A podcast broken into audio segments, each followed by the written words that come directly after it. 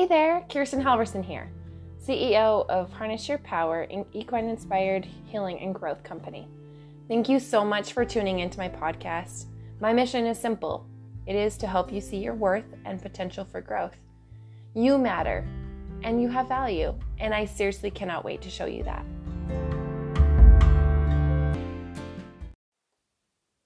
Hey guys, I'm excited to talk to you today about how to become a better spouse, a better employee, a better business owner, a better parent.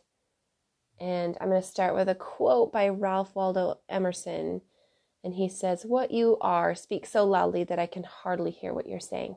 And that's really going to be um, a focus of what we're talking about today. So I'm going to take you back several years um, almost a decade when I was wheeled out of the hospital after I gave birth to my first son. I was in disbelief that I was to care for this child without the help of all those CNAs, nurses, lactation specialists, and doctors. What was I to do if he were to cry uncontrollably, wouldn't eat, or, heaven forbid, wouldn't sleep? But as the years have gone by, um, I have definitely become professional at anticipating the needs of my kids. So much that I have snacks in the car when they get hangry, water when they are thirsty, and baby wipes when they are sticky. You have so much control when they are younger, but something happens along the way as that infant grows into a toddler, into a young child, into a teen, and then an adult it's agency. Now, no matter what we as parents tell them, they still get to choose on their own. Whether they are a toddler and decide to eat candy anyway, or the teen that chooses to totally disregard curfew, for instance. It really doesn't matter. They all have choices, and we as the parent no longer have the ability to fully control what happens next. It's a super hard transition to say the least. And to be honest, it terrifies me that my ability to completely protect them is slipping. So, since becoming a parent, I have most definitely mastered the ability to tell my kids what to do or what not to do. And this is a great skill to develop because it often keeps my kids or your kids safe from harm or accident or whatever dangers are in this world. The problem is that I often would forget that telling them what to do or what is healthy or what is safe will always just be words if I'm not practicing these principles myself. So, as a mother, I've been called out so many times. I remember one time specifically I had told uh, my kids that I wasn't going to buy them any soda. It wasn't good for them. Um, it had sugar in it. Um, you know, all these excuses. I, legit- I legitimately said this, but simultaneously, I had a two liter Dr. Pepper in my fridge, and my kids called me on it. They said, Why can't we have a soda when you have one in the fridge right now? Touche. I always thought, do as I say and not as I do would work as a parent. But it hasn't thus far, so I really don't recommend it. My concept that I want to share with you today is what if we stopped worrying about controlling our children, our boss, our spouse, our employees, and we started taking control of ourselves. This is actually significantly less stressful, and we have 100% control of ourselves versus not super promising numbers for our children or our bosses or employees, etc., spouse.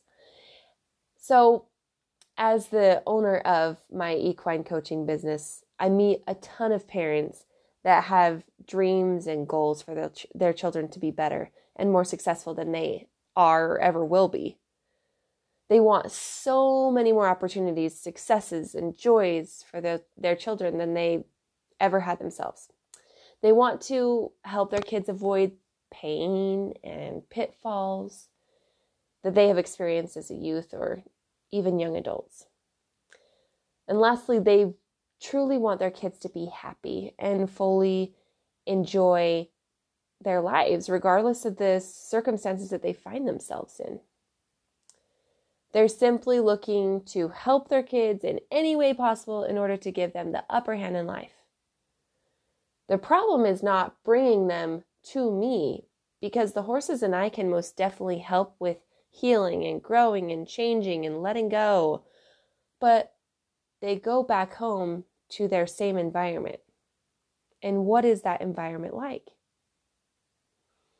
So, for exam for an example, if I were to have a young client who needs to start facing their fears, needs to start start taking initiative, um, and has so much growth in sessions, but goes home to parents that never take risks, never go for their goals or face any of their own fears. Our example will always speak louder than words. Have you ever told your kid to not fear failure? And have you ever not gone for a goal because of the fear of failure? Kids are smart, you guys. They see us not reaching for the stars when we tell them to. They see us eating poorly and not exercising when we tell them that physical health is important. They see us eating a cart- carton of ice cream when we are having an emotional breakdown, yet tell them to stop crying, get over it, suck it up when they're having one. They see us. And I'm sure it's so confusing to them to be fed all of these high expectations only because we love them and we want the best for them and we want more than more for them than we ever had the opportunity to even fathom. But we may not be living a dang one of them. Talk about pressure. These kids have so much pressure and we are not even practicing half the things that we expect our kids to practice, or our employees, or our spouse. So, before you start getting stressed up and in your head about thinking about how to have a balanced life, or that you don't have enough time or money to go on a retreat or meditate for two hours every day, breathe because you're probably doing an incredible job with the knowledge and resources you have. You're here trying to improve for the sake of your child, and that's impressive in and of itself. So, being a parent, especially as a mother, because that's what I can speak to, is literally self sacrificing. So, as a mother, you you may sacrifice your physical body as it grows in weird unbalanced proportions and then your emotions just take a ride of their own on the crazy train. And then after this beautiful act of selflessness, if this is how you become a mother, the worldly influence make it seem as if the most the more self-sacrificing you are, the more heroic you are. As if you're a better mother because you don't take care of yourself first. Yet we all know that when we're on an airplane, they very, very clearly state that we must secure our own oxygen mask first before assisting others, even a child. But why would we do this? What about the children? But exactly, if we cared about the children, then we would secure our mask first, because then and only then are we able to, for sure, be able to protect them and to serve them. We can't do anything if we're passed out. Are we securing our own oxygen mask first? Do we shame ourselves into self sacrificing behaviors because we're parents, or we're a wife, or we're a husband, and we're a business owner, and we're the best employee? Or are we seeing how lucrative that influence really is. Showing them, whoever them is to you, a child, a spouse, whoever, by example is difficult and it takes healthy practices and major boundaries to be able to be the example we expect them to emulate in their lives. So, do they see us securing our mass first or last? Do they see whether we respect ourselves and our boundaries or not? They will model your behavior before they listen to what you say. So, what are we saying with our examples? Now, of course, this is going to look incredibly different for each of us. And some of us may need 20 minutes alone a day to simply be fulfilled, and that's enough. Or there are others of us that need a good three hours before the kids wake up to feel as if our cup is full and ready to be poured into other people. Self care often looks like trial and error.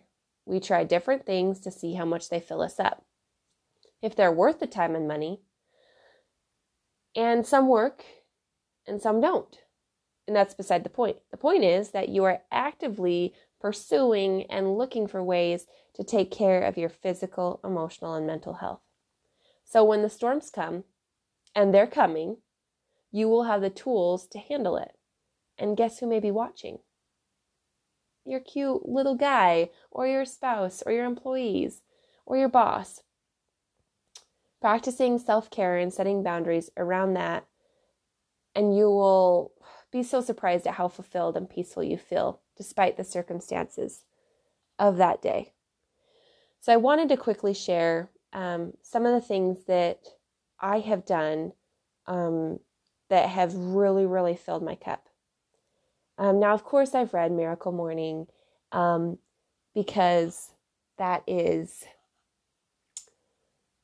a very important book to read as a business owner, they say. And so it walks through um, these different steps, and um, I've kind of adopted some and I've let some go.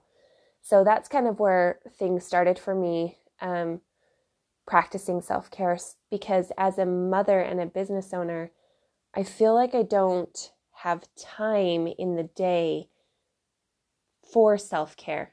Um, you know, the second my kids are up, I am making them breakfast and I am getting them dressed and I am, you know, I homeschool and, you know, all the things that we're doing throughout the day that it just seems really hard to make time for that. And then, like, it's not going to be peaceful and it's not going to be fun. It's not going to be rejuvenating because the kids are going to be bugging me and I'm going to be like, shh, I got to do my 20 minutes of reading or I got to do my yoga or I got to do my meditation, whatever it is. And that seems a little bit um, n- not so fulfilling to me. Like it doesn't necessarily feel like filling my cup if I'm trying to like work it in and, you know, amongst the chaos of my daily routine. And so um, I've come up with some practices um, that work really, really well for me. Um, and one of them is waking up before my kids. Um, and I will say it wasn't always easy. I'm not, I wouldn't call myself a morning person unless I'm like going to Disneyland or something. Um, then I would say that I'm a morning person. Other than that, I am not. And my alarm will snooze until it snoozes no longer, until I've conquered the snooze and and I continue on sleeping. And so, um, one of the principles that I've been forced to adopt almost because this was such a, a difficult thing for me to overcome was um, Mel Robbins' five second rule. And it's simply that it's giving yourself only five seconds to make a decision. And so um, you count backwards from five. And, you know, if it's um, you know you're not supposed to eat that ice cream or whatever, and you kind of stop your brain and it's five, four, three, two, one, and then you know you make that decision, you walk away. Um, it's a distraction of our brain. Um, our brain is constantly protecting us from um, change because it's uncomfortable, it's um, not routine, it's not normal, and so we we break that those boundaries or those goals we have for ourselves because it's not a habit, first of all. and two, it's against the grain. It's our brain doesn't think it's safe um, because it's abnormal or because it's um, we're getting up too early and our bodies are tired and you know and then we start justifying and t- feeding a story into that where it's like well i am a very very good employee and if i must you know be my best employee best spouse best parent i need to get my beauty sleep or i need to get eight hours or whatever it is. And we just kind of feed into this story so that we can continue to not meet our goals. So, this 5 4 3 2 1 concept is simply not allowing our brains to talk us out of our goals. Um, so, this goal that I've had for oh, a couple years now, it's probably almost been two years, and um, has been to wake up early and um, before my kids. And I've I've had really really good chunks of time where I've done really well and then chunks of time where I didn't. And so I wanted to figure out a way to be consistent and it didn't matter what was going on. It didn't matter if my kids got up. It didn't matter if there was um, a late night or a party or whatever it is. I wanted to make sure that I could always get up the same time, no matter what, and have control of my day.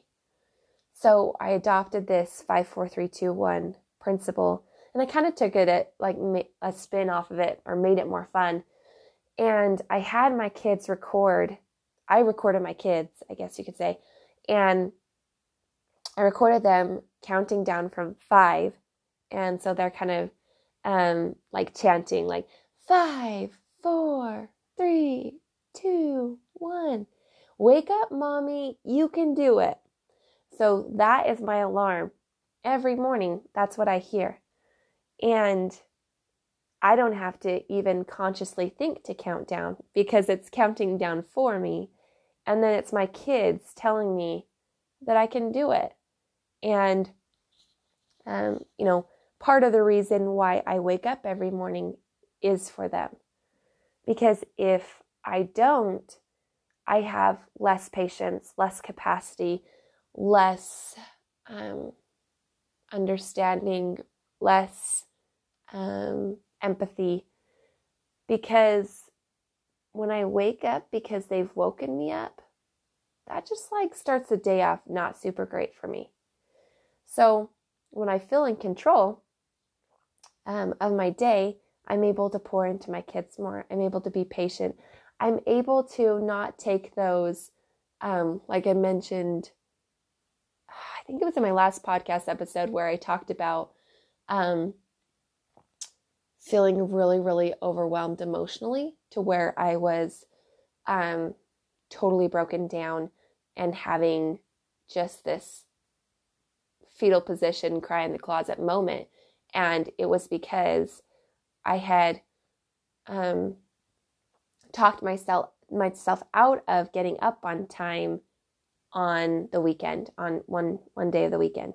And holy cow, I just saw how quickly my whole day spiraled simply because I didn't get my time to myself first. And it affected my whole day and it affected my kids and it affected my husband and it affected how I showed up. So, this has been huge for me. Now, what I put pack into that time is also important to me. But the the reason why the miracle morning was great for me is because I realized I needed to get up earlier. I needed to have time to myself. That's why that was beneficial. But then there were things that didn't work for me um, to do, you know, all seven or whatever um, practices in the morning. And the, some of the reasons are because I could do some of those things with my kids and it would actually be beneficial to do with my kids. For instance, working out. Now, yes, it is fun to work out by myself and, you know, get it in by myself, but I can actually do that with my kids and it's been really fun to see them be excited to work out. So, what a great influence that is, right? And so, that's something I can do with my kids. So, I've I've kind of modified it to where it works.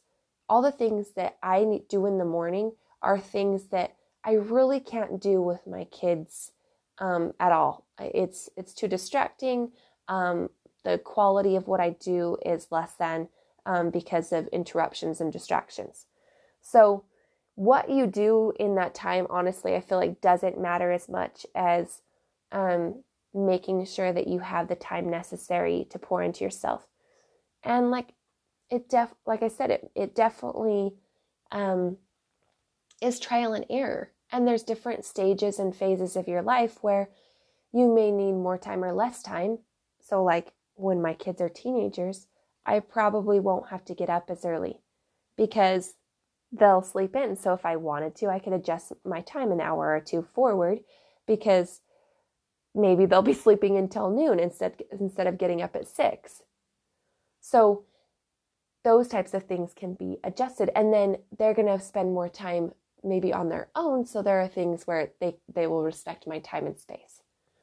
So I feel like those things that we put in have to be trial and error and they're so they're so unique to us um, but something that i have learned is that creating my perfect day and when i say perfect day i don't mean like i am in you know fiji on the beach sipping a dr pepper in my case um, and connecting with my spouse and you know whatever whatever my perfect day is say. That's truly not that's actually not my perfect day and the reason why is because um the perfect day is just an to me is just an average day. Like what are the average days? How can we turn those into perfect days? And you know the simple practices like getting out in nature or having a moment to yourself or um, and meditating or journaling or um, reading a really good you know improvement book or um, adopting new practices and principles that make you a better person um, and being able to have more peace and contentment with your children or with your spouse and having a connecting conversation or you know all these different things and making that more um, your focus for your morning routine. You know, making sure that we're doing our very best to put those into our mornings because that makes our perfect day. So that gives us the capacity mentally to have a perfect day or emotionally or physically. I feel really good when I work out. I feel like I've I've conquered a part of the day when I work out. I feel really good about myself. I feel physically, I just feel good. And so that's part of my perfect day. And so, okay, where do I need to fit that in? Does it have to be in the morning? Can it be during the day? Um, you know, my day allows me to do it with my kids, so I can, you know, push that out of my morning routine. And kind of working backwards. So, our perfect day, and then what things have to be done alone and what things can be done with others. And then working it backwards even more to where what is our evening routine to set us up for success for our morning routine. So, I was noticing when I was, you know, working through how to get up consistently because it felt so sporadic like when I had the perfect um, bedtime with my kids, then I got up. Well, that's not something I have 100% control of. So I noticed that when I, you know, set out my clothes that for the next day or my workout clothes or all of my my journal and my laptop and my, you know, different things, my workout essentials were sitting out, then I was more likely to get up because I knew that I had made all those preparations beforehand. Or setting alarms in my phone and making sure that I go to bed on time so that that's not an excuse that I got my X amount of hours, whatever is important to you or whatever is necessary for you, um, so that I didn't have an excuse. So self care looks different for everyone, but it does take some trial and error. Like I said, it has taken me at least a year to figure out what time works best for me, what routine works best for me, what things need to be in the routine versus don't need to be in the routine, what things have to be in my day to make it feel like it's a perfect day. And I really think that I truly believe that a perfect day is possible, regardless of our resources or our circumstances. We become really resourceful when we are committed and compelled to make it happen. I couldn't do what I do every day if I didn't get up early. I couldn't build my business the way that I do without getting up early. I couldn't homeschool effectively without getting up early. I know these things because I've seen when I get up early versus when I don't. And I see the difference. But that's only possible with trial and error. So I have I have learned that self-care is a process and it's constantly evolving cuz so are we. I hope that we can all learn that we are worth addressing and focusing on first because how we feel affects our jobs. It affects our kids and it affects our spouses. And the more fulfilled we are, the more willing we are to, to fulfill our own self, to find peace in ourselves, then other areas of our life become more fulfilling and more peaceful.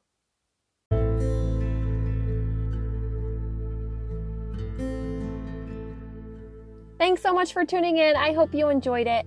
If you want to know more about what I do with horses, empowering other people, and helping them heal from past experiences, please visit my website at harnessyourpower.org to schedule a free consultation call. And I will talk to you about your goals and your um, barriers and how we can achieve those goals and if my services are a good fit for you. Have a great day.